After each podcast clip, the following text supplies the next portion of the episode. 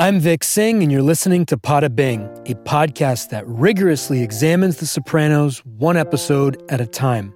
Please remember to subscribe on Apple Podcasts, Spotify, or wherever you're listening to this right now. If you love the podcast, this project, and what it's all about, please spread the word. Share this episode or your favorite one with one new person. That's all it takes.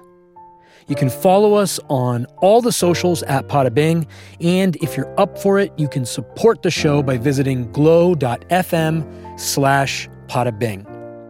To play in the next trivia show for a chance to win swag, guest on the pod, or just secure permanent bragging rights, DM at Podabing on Instagram. Finally, as always, thank you for listening and being part of this journey. Coming up is a conversation I had with Frank Pando. Frank played Agent Grasso on the show.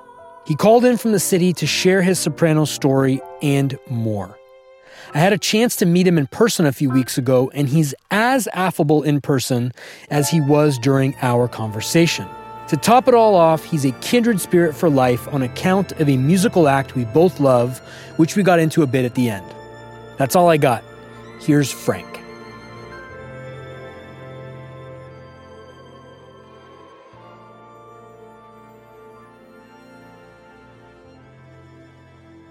Frank, thanks for being a part of this. Yeah, man, my pleasure. My pleasure. I've been, I've been listening to uh, a couple of the episodes. It's uh, it's really great. It's very entertaining. I've, I've been having a blast listening to them. I'm happy to hear that. So you played Frank Grasso, an FBI agent Right. on the show. What's your Soprano story? How did it happen? And what was going on in your life before the call? So this is, uh, I mean, I guess that was 1998 or 99. Uh, I pretty much just moved to New York uh, with my theater degree from uh, West Virginia University. Um, I'm from New Jersey, but I, I got a, a theater scholarship to West Virginia Uni- University, and I went there and I graduated and moved into the city. And at that point, you know, just trying to figure out what to do. Me and a couple of friends, my roommate, we would uh, produce plays. Uh, we do sketch comedy. Uh, we we kind of hosted an open mic night. We did all that, just hustling around New York, trying to just get out there. Uh, this is pre internet days where you just had to just like do stuff and Sure. get backstage and, and hustle around. So I was doing that, and um, you know, I was fortunate enough to uh, when I was in college, uh, one of my best friends, um, she moved to New York the same year I did, maybe a few months afterwards, and she went the other route. She was in the theater major. She was a theater major, but she was in the more like uh, directing, playwriting. But when she moved to New York, she got into the uh, management and agent side of the business. So I was lucky enough, I was fortunate enough, which I'm sure many actors will tell you how hard it is to get an agent. Yeah. I was fortunate enough to have that when I got into the city. So I was plugging along, um, just you know, producing my own stuff, and my my who she's still my manager now.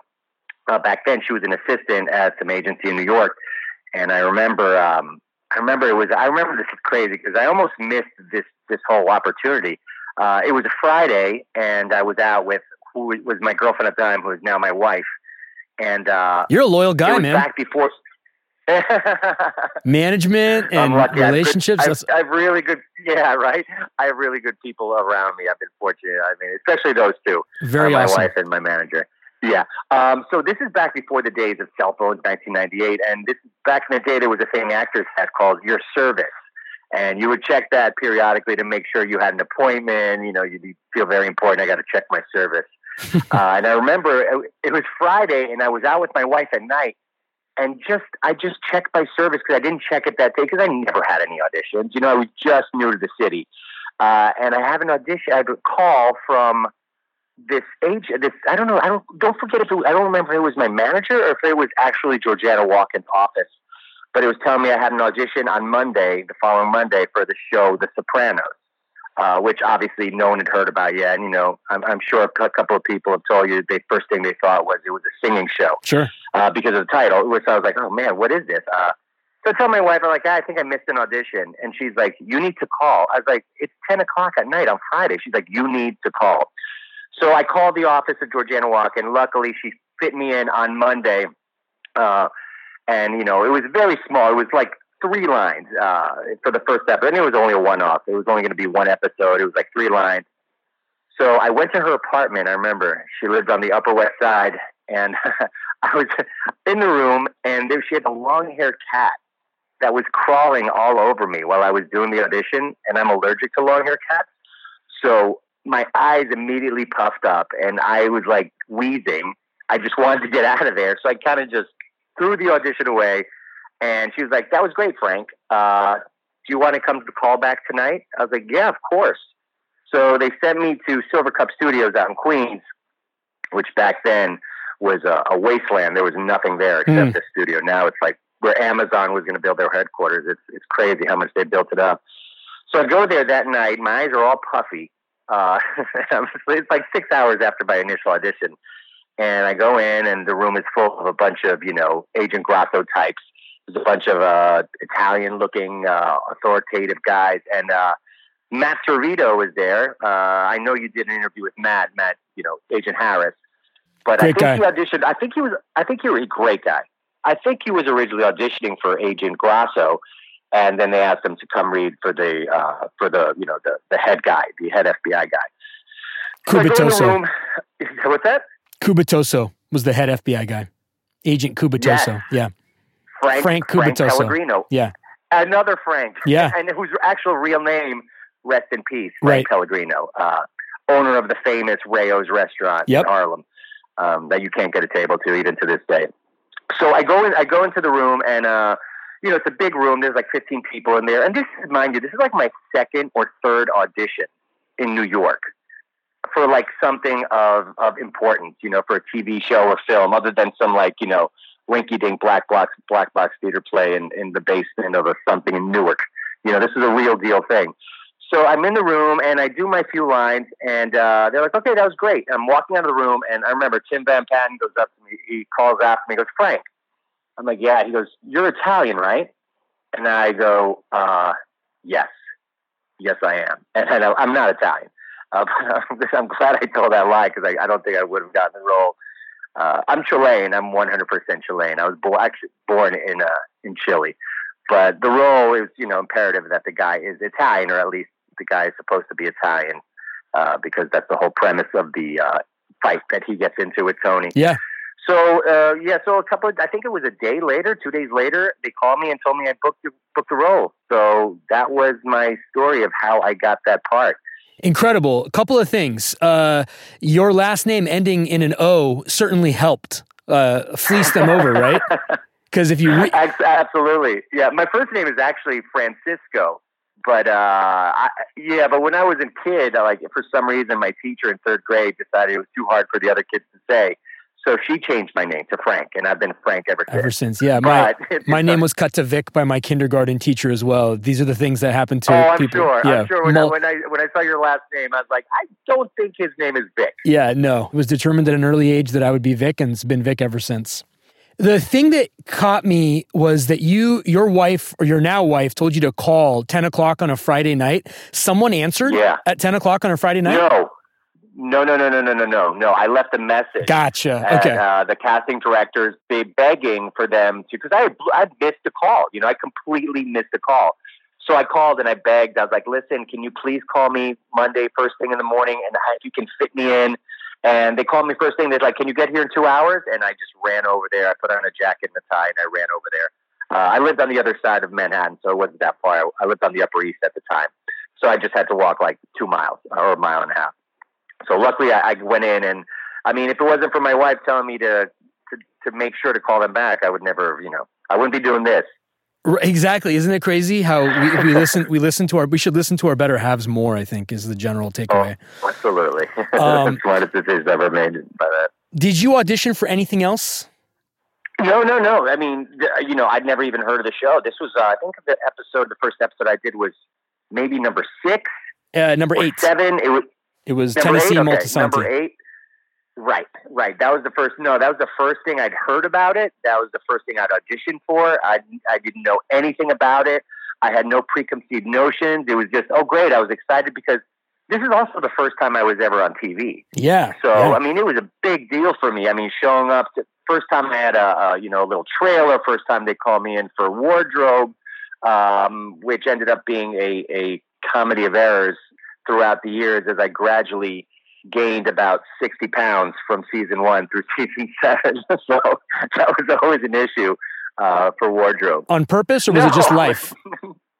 no, it was life. And, and it's funny because they actually started, I think they started writing that into, you know, in the few episodes that I did, all of a sudden I found myself like, if you watch the show and the FBI scenes, I remember one time they were like, um, "Hey Frank, um, you do you mind eating a sandwich in a scene?" And I was like, "No, you know, I was hungry. I mean, I had lunch." I was like, "Sure," and I didn't know at the time what that entails to eat on camera. I mean, I don't know if you're aware, but when you eat on camera, it literally means you're eating 28 sandwiches throughout the course of the day. Because every time you take a bite, you have to take a bite on that line every single take from every single coverage of wherever the camera's at. So uh, I, I ate a, like 28 salami sandwiches once. I remember once. What, I remember once when I was in the car. Into I was I remember it was a blizzard out, and I had a scene with uh with Curto, uh, uh um, Ray Curto. yeah, Ray Curto, right? Yeah, I had a scene with him, and I remember it was also like morning, and for some reason, I think they were just having a laugh. You know, the guys get bored of the crew, and they're like, uh, "Frank, do you mind eating Kentucky Fried Chicken in this scene?" I was like, "I, I think sure, why not?" And so it's seven o'clock in the morning, and I'm eating. I have a bucket of cold Kentucky Fried Chicken in the car with me. And I'm doing this this like interrogation with Ray Curto, and I'm thinking these guys are just I think they just get a kick out of watching me eat. I'm sure. So over the years, over the years, you know, because uh, they'd go, they'd go uh, a few times, a couple, almost like a year in between, between seasons, or maybe like a year and a half at one point. And I remember, like every year, they call. You know, I never knew. I, I thought I had one episode. I never knew I would get another. And every time I did an episode, I thought that was the last one. They never told you. You, you weren't part of. You weren't privy to their. Uh, to the master plan nations of the uh, exactly. We were, you know, we're hired guns. So every time when they would call me, it's so it's funny. Whenever you book something, the first people to call you, pretty much the way you find out you have the gig is wardrobe calls you. So wardrobe would call me. They'd be like, "Frank, you're back in." I was like, "Great, that's fantastic." They're like, "Do we need to do another fitting?" and I'd be like, "I'd be like, I'd be like, no, no, I'm good. I think I'm good." And sure enough, I'd show up there, and they'd be like, "Frank, your pants don't fit you anymore. I was like, oh no. So it's actually the funniest, and it's funny, and it's also kind of uh, bittersweet. The last episode of the show I ever did, the finale, yeah, uh, which I'm in, and they cut my scene. I, I, it was a little bit of a bigger scene. They cut it down. I don't even know. I think I, I think you see me in the scene, uh, but I'm in the finale. And I remember I showed up because I hadn't done the show for two years at that point because I was doing um, the year before. They asked me to be on it, and I couldn't because I was doing a, I was doing a Broadway show. I was doing Street Desire with uh, John C. Reilly and Natasha Richardson. So I couldn't get out of that. I was, you know, I was booked up completely. So they kind of replaced me as with Agent Harris's partner, the uh, with Michael Kelly. Yeah, which is funny because that's Doug Stamper. Right you know? Yeah of course. yeah, which that, is crazy yeah it's crazy. It's it's crazy that if you look back at the show there are so many cameos from people that have gotten like stratospherically Huge. big since being on the show. Lin-Manuel Miranda. Yeah Lady Gaga is one of AJ's friends. Um, it's it's really? just yeah yeah and it, oh, when, I didn't know that. when they uh, they vandalized the swimming pool she's one of the girls on the yeah. bleachers Oh, I have to rewatch that. I had no idea. Yeah, I, I rewatched the show a couple of months ago, and I was watching, and I was surprised at all the people. Yeah, but uh, Michael Kelly ended up taking my uh, my place for that season. Not taking my place. He just he got his own. You know, the guy doesn't need my help with anything, obviously. Right. Uh, but I I hadn't shot in two years, and then they call me for the finale, and they're like they're like, Hey Frank, um, you're in the finale. I was like, Great. They're like, Do we need to measure you again? and I was like, I think I'm good of course, I show up. They're like, they're they're going really fast that day. They're, we need you on set in ten. So I'm like, okay, okay, and I try on the pants. Of course, they don't fit. So wardrobe is having a heart attack because they're they're getting hurried up by the second AD and the director, everyone. So they throw a pair of pants at me. They fit perfectly. I shoot the scene. I'm taking off my wardrobe. I'm like, these fit perfectly. And she goes, yeah, those are James Gandolfini's pants. so yeah. So by the final, the finale of the show, I had I got as big as as James Gandolfini, which I, I say with a point of pride because uh, you know anything you can compare yourself with that guy is a is, is a great thing. Why were they in a rush that day? Any idea? The finale. I just think when uh, no, I just think when they're moving fast, you know, uh, they're when they're at a good clip, when then the lighting's going good and the performances are going good, they're just in a groove and they don't want to slow anything down. You know, they want to Ah. get out of there. Yeah. They want to get out of there and they want to go have their cocktail. You know, it, it's funny when you when you're on set or when you shoot something. Uh, I always tell people, you know, people are like that must be so great, and it is great. It's, you know, every time I get a good gig, I'm always excited and thankful to be there.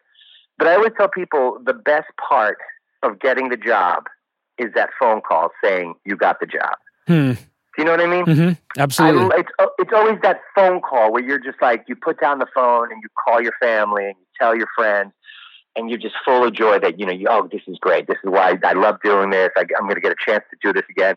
But there of course then of course when you're on set you're just like I wonder how much longer we're going to be here. You know what I mean? of course, it becomes like- it becomes a job. like- it becomes a job. Well, you're sitting, you know, it's a lot of sitting around and waiting in your little in your little room or whatever. But uh, you know, in hindsight, I wish I just realized how great of a gig that was because I, I've done a lot of TV yeah. And film here in here in New York, and uh, there's nothing that's measured up to the quality. Obviously, the quality. Nothing has even come close.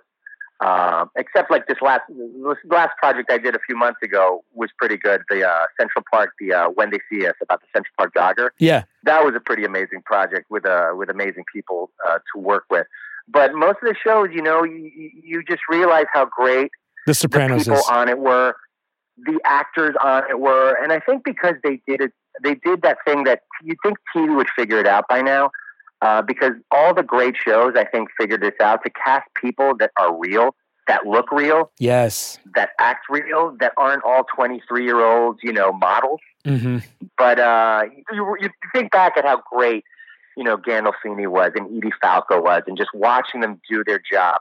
And that's what they, that's what they did their job, and there was no drama. At least when I was there, I never saw any temper tantrums against the director or with another pettiness with another co-star, any of that. Any of that. At least I didn't see any of that in the few times I was there. It was just a pleasure every time I got to be on that set. I heard a great anecdote about how uh, James Gandolfini had an exchange with a with an extra, and the extra gave him an instruction, and he listened to the instruction like, like as if they were co-equals. Really? really cool thing to Wow.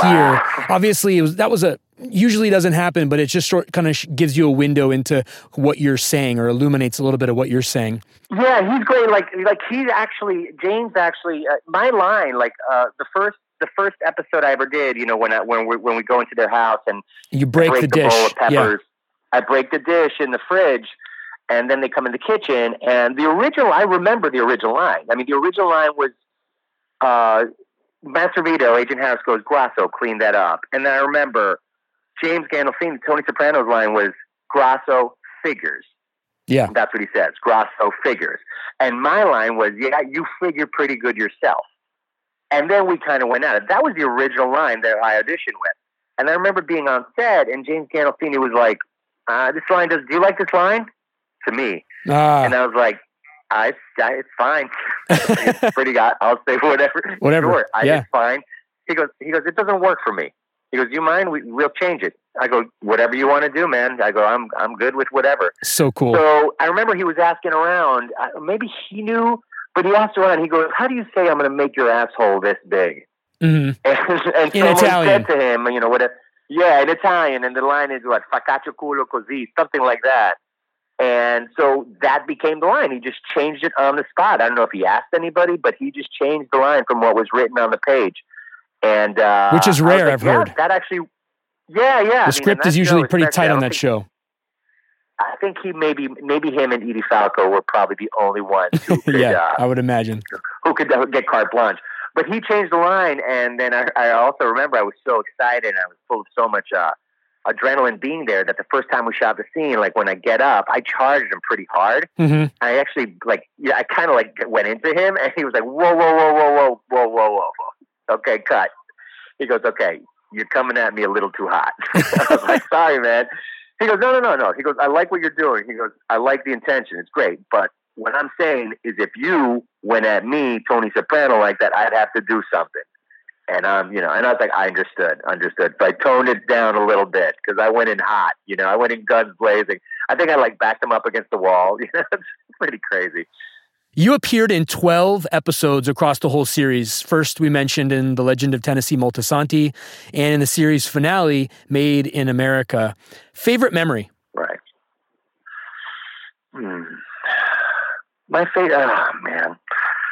God, uh, you know, just I guess, just I think my favorite thing was, you know, because it, it was kind of, at least because I was there so sporadically. I mean, I did 12 episodes, but, you know, over the course of like 10 years. Yeah. So, you know, you never felt, and also because I was an FBI agent on the show, there was kind of that like us against, not, not that anyone treated me differently, but, you know, I didn't have the camaraderie with the guys that those guys had, you mm-hmm. know. Uh, my camaraderie was with the FBI agents. So hanging out with uh, like the FBI scenes with Matt Servitto and then Frank Pellegrino and you know, uh, Gary Perez and a bunch of other New York actors that had uh, parts as FBI agents. Uh, that was a lot of fun. The camaraderie of just being there and, uh, you know, just pretty much that, that, you know, I didn't really have that much interaction with, uh, with any of the other, uh, on the, on the, on the other side of the family. Sure. Um, you know, I, I, was working with Skip Lipari was really cool. Yeah, he's a cool uh, guy. Uh, he was know, on the podcast. He was uh, Louis Lombardi. He was on the pod as well. I listened to that one. He is. I could listen to that guy for four hours. Yeah, he should have his own podcast. Is exactly what we were talking really about should. after. That yeah. guy is just so entertaining. I mean, he's so and he's got so, so many stories. But that was a great experience working with him when we wired up Big Pussy. Uh, that was a really fun episode, and it was a lot of fun working with him. Uh, so just the, the camaraderie of the FBI guys, and just the just seeing how well a crew works together. And I've never since been on a been on a show where everyone is so cohesive and knows what they're doing, and then and no one's screaming. Art department isn't screaming at lighting, and, and vice versa. Everyone just does their job. Uh, and the directors are just on top of everything, and it's just you show up, you do your job, and there's you know you don't have to worry about the script. And that's the, once you don't have to worry about the script you're set you know? I mean it's all on the page. So they're going to make you look good even if you're not good you know because those words are unbelievable. Any impressions or experiences or moments with david chase the creator? Not none at all other than i'd walk through the halls you know and i'd bump into him around the corner and he'd wait he'd go hey how are you and i'd be like i'm good um, yeah, I think in the finale maybe was the most I ever talked to him. You know, he just uh, he said, "Good to have you back." Okay, and I was like, you know, it was, you know, I, I know he writes the thing, but it was nice to think that to know that they thought enough of me to write me back after not being on the show for two years because I was doing a play. You yeah. Know, well, you, at, the show loves continuity. Like it's one of the things that we really explore. There's there's uh, moments or lines or, or, characters that reappear, even if they're deceased. They're spoken of in a later episode, and I like that they right. had the co- one of the greatest scenes with Tony. It's a teachable moment for his kids. Is his encounter with you and how an Italian American is you know our antagonist, and he's teaching AJ about the history of who invented the telephone and and all these cool right. things. And so you remember uh, Agent Grasso because of how Tony uses that that encounter with him to sort of become a better parent in a way. And right, that, all done through writing. They put that little earworm in you about yeah, the character. Absolutely. You, oh, that's that's that, that's the turn, and it's funny because you know in that show, walking in the street, uh, you would get from family and friends. You know, everyone's always like,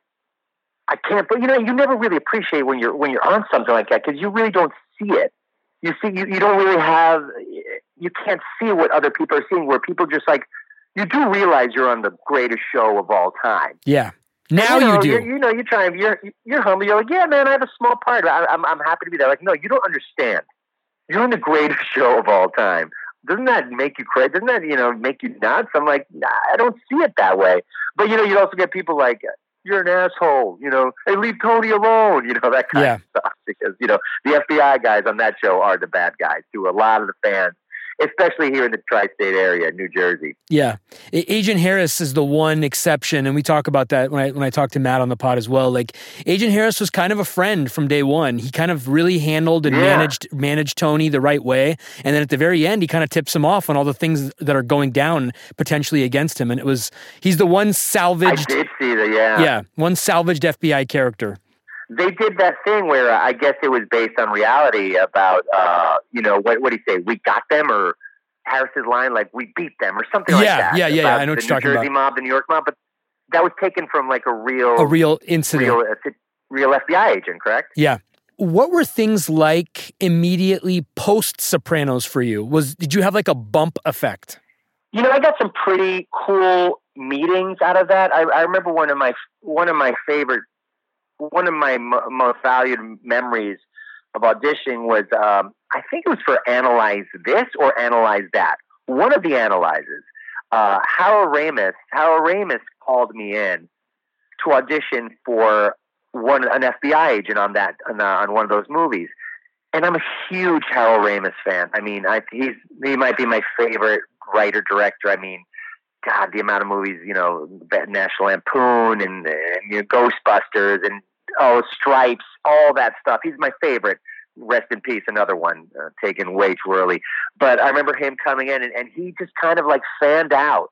I mean, not on me, but just on asking me questions about The Sopranos. He was like, "Hey, man," and I was just like, "Holy shit!" I'm having a conversation with Hal Ramis in a little room for like 45 minutes and he just asked me all about the show, and then he had me read something for the film, and uh, and I didn't get it.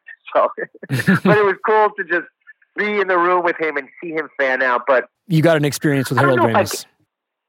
yeah, I had a great, I had a great experience with Harold Ramis. I mean, I don't know if I got a bump, okay, uh, per se. Um, I, I don't, I don't think so. I just, you know, I'm one of those actors that just, you know, just years. You know what? What my manager told me, and it's actually something that she hit right on the head was she told me when I was in my late twenties when I did The Sopranos, I was like twenty seven or something, twenty six.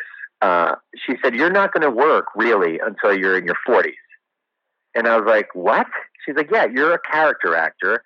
You know, you're, and that's how this business is. You're a character actor, and you're lucky you have a part on this show. But you know, those parts are normally given to people that are a lot older. And if they're going to be a 20 something year old, they're going to be, especially the way network TV is, they're going to be a heartthrob. They're going to be a, a really good looking dude. You know, if you watch any of the TV shows on network TV, you see that every time you flip the channel. And guys like me aren't going to really work till their 40s. And she was right. I mean, in my 40s, I've done a bunch of, so I guess like recently, I've gotten a bunch of, uh, you know, in the last like seven years, uh, I've been getting a lot of big roles, um, uh, big guest star roles, and, you know, moved over from the co star to the guest star, which is the biggest, you know, the bigger role of the episode, the main non regular cast member of that episode. So I've been doing a lot of that. So I don't know if I got a bump per se. Okay. But uh, I mean, it, it couldn't hurt. I'm sure it didn't hurt having that on the resume, you know. No, it still doesn't Although hurt. I do see that a lot of the people that are on that show, unfortunately, and I think it's a crime, uh, don't really work as much as I think they should. I think there's some people on that show who did such amazing work but also, you know, I, I, guess it's hard maybe for people in the industry to see them as anything but that character because they were so great as that character. I mean, I'm just speaking from the outside, but I can totally see how it's a blessing and a curse because yeah. um, I would, you know, I would imagine that you still get Agent Grasso when you're out in the world today, correct? Do people still see I you? look so different. I look so different. Uh, you know, I normally have facial hair, and when I did that show, I had to shave because FBI agents, unless they're undercover, can't have facial hair. Um, and I've gained like 70 pounds, you know. Uh, I was really skinny back then and, and I'm not anymore. I'm, I'm, I'm you know, I'm a, I'm not robust, but uh, you know, I'm, I'm a big guy.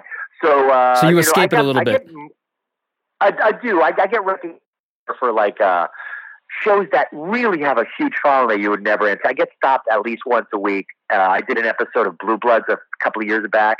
Uh, and it was a pretty big episode. I played this gay uh, detective that gets outed uh, by his partner, and and at least once a week, a seventy year old woman or man on the street screams "Blue Blood," because that's the demographic for that show. So Sure. I know when, when some seventy year old person is staring at me on the subway, I immediately know what's gonna what what's about to happen, and they're like, "You're an actor, right?" That's I funny. you as the gay cop on Blue Bloods, you know. So that's been never never really for Grasso. Now I look really different from that kid. I mean, I look at it now. I'm like, I just rewatched a show uh, recently, uh, you know, uh, because of the 20th anniversary thing. It was in my head. I was like, you know what? I haven't seen the show in so long. I only saw it one time, and that was when I was on. I never rewatched it, and I rewatched it and I binged it in like a week. And god damn, that show's good. It's so good. I man. remember just the next telling my wife, I was like, babe, this show. I was like, it's not because I'm on as no, because I've done a lot of stuff that's garbage, and I'll be the first to admit that it was a paycheck or whatever. But Sure. I was like, God damn, this show is good. I was like, it's so good that I might rewatch it again. Thoughts You on the know, ending? Like now. You know, when I, when I first saw it, because I was in the finale, but I had no idea how it was going to end. And everyone thought I knew because I was in the finale. So everyone started calling me. And they were like, what happened? Did my cable go out? I think my cable went out. What happened? I don't think, I, I didn't see the ending. My TV went out. And I got like 10 calls from family members and, and friends. I was like, I don't know. I was like, I, I wasn't privy to this information. I think that's how it ended. It just went to black. And um, I think it was, um, at first I was like, I don't know if I like this, but I kept thinking about it. And because I'm, it was always on my mind, I said, well, it obviously had an impression on me because I can't stop thinking about it. So it really moved me in a certain way. And uh, well, by rewatching the show, I listened to this little nugget, which I'm sure you caught on way before I did. Um, the episode with uh, Bacala and Tony, hmm where they're talking about what happens when you die. In the boat. And I, yeah, and I think it's Bacala who says it just goes black. Yeah. And I remember watching that. Like this is like a month ago. I rewatched the show, and I was like, "Holy shit!" I was like, I mean, I don't know if that's it, but if it is, that's perfect. You know that that it would be so perfect that Chase put that in there like that, where you only someone who really paid attention to the show would catch on to that. But uh, so in, in hindsight, like now, I think I think it's a masterpiece. I just rewatched it and I thought it was a masterpiece. I mean, the tension at that last scene, uh, creating tension with that music and the door and the parking, it, was like a Hitchcock movie. You know, you're like riveted. What's going to happen? It was it was brilliant. So yeah, I really enjoyed it. Beautiful and well said. Are you reading anything good right now? I am. The book I'm reading right now is uh, The Right Stuff. Tom Wolfe, the uh, the uh, space program. Um, I'm rereading. I'm rereading The Bonfire of the Vanities It's a because great that's my book. favorite book of all time. Ah, it's unbelievable. So those two books I'm reading uh, right now, and uh, I just finished reading the latest uh, Jonathan Franzen book, uh, Purity. I think it was called. Okay. Favorite music right now? I really love War on Drugs. That's my favorite band right now. Uh, War on Drugs is a fantastic. If you never heard of them, First album, highly- uh, Lost in a Dream, or their Uh, most no, recent you album? Get, you should their last their last album. A Deeper that- that Understanding? out, uh, yeah. Oh, you know them. Oh, I I live and breathe War on Drugs, man. My five year old has literally been raised on War on Drugs. It's played in our house every That day. is amazing. That is amazing. Yeah, I saw them in concert at Terminal Five last year, and it was one of the best concerts I ever saw. Uh, so I'm listening to that, and I've actually been on a Gary Numan kick because of that show, uh, Mindhunter. You Oh. watch Mindhunter? yeah, yeah. Yeah, I watched Mindhunter, and uh, whoever picks the music for that show uh, is unbelievable because they did some really deep cuts from these artists. And one of the episodes, I think it was episode six of this last season, they had this amazing, really great, like you know, almost like Kraftwerk, you know, uh, syn- synthesizer music. And I was like, "Who is that?" And I looked it up online, and it was Gary Numan, you know, who sings Cars. Remember that song, Cars? Sure. Of course. Yeah, yeah. So yeah, I've been listening to him a lot, which is uh, his stuff, which is from 1979, 1980, which is really great. So that's the two things I listen to pretty much on heavy rotation right now. War on Drugs question for you. Um, this is impromptu. Uh, you're you're originally from New Jersey. Is it a hot Yeah. take that he's got vibes of Bruce Springsteen? Is that too hot of a take, Absolutely, or is it accurate? I absolutely. I you know he, that is completely you. You hear Glory Days. You yes. Hear a lot of so Bruce, you feel it too, a right? lot of Tom. Absolutely, absolutely, totally. Bruce Springsteen, that kind of like swinging, really melodic, driving down the road music. A lot Yeah. of Tom Petty, a lot of that great anthem '80s, you know, rock and roll Americana. It- It's it's yeah. I No, no, said no, that- yeah, You're not the first person I've heard say that either. Okay, good. Well, I, I keep it to myself. I keep that I keep that under wraps. I said it to a few people. I almost got thrown out of a car once, so I'm careful with it. But yeah, people are very. Bruce Springsteen is very polarizing to people who, unless you're from New Jersey. as you he should be, but you know, there's it's okay to it's okay to have new artists that have hints of him. Absolutely. Yeah, absolutely. good. I'm glad Hey, you said you're that. Gonna, you if you're going to steal, steal from the best. Exactly. There you go. Finally, ideal breakfast. uh, I, I'll tell you what it is. It's it's it's my. Anytime I get an acting job, uh, you know, you show up and the first thing you do is you go to uh, the the breakfast truck, and it's become my go-to meal. Uh, and it's it's a healthy meal, but I don't eat it because because it's healthy. I eat it because I really really like it. It's a egg white feta omelet on toast. That's what I have every time I shoot something. Frank, this was great. Thank you so much. Hey, my pleasure. Thanks a lot, Vik.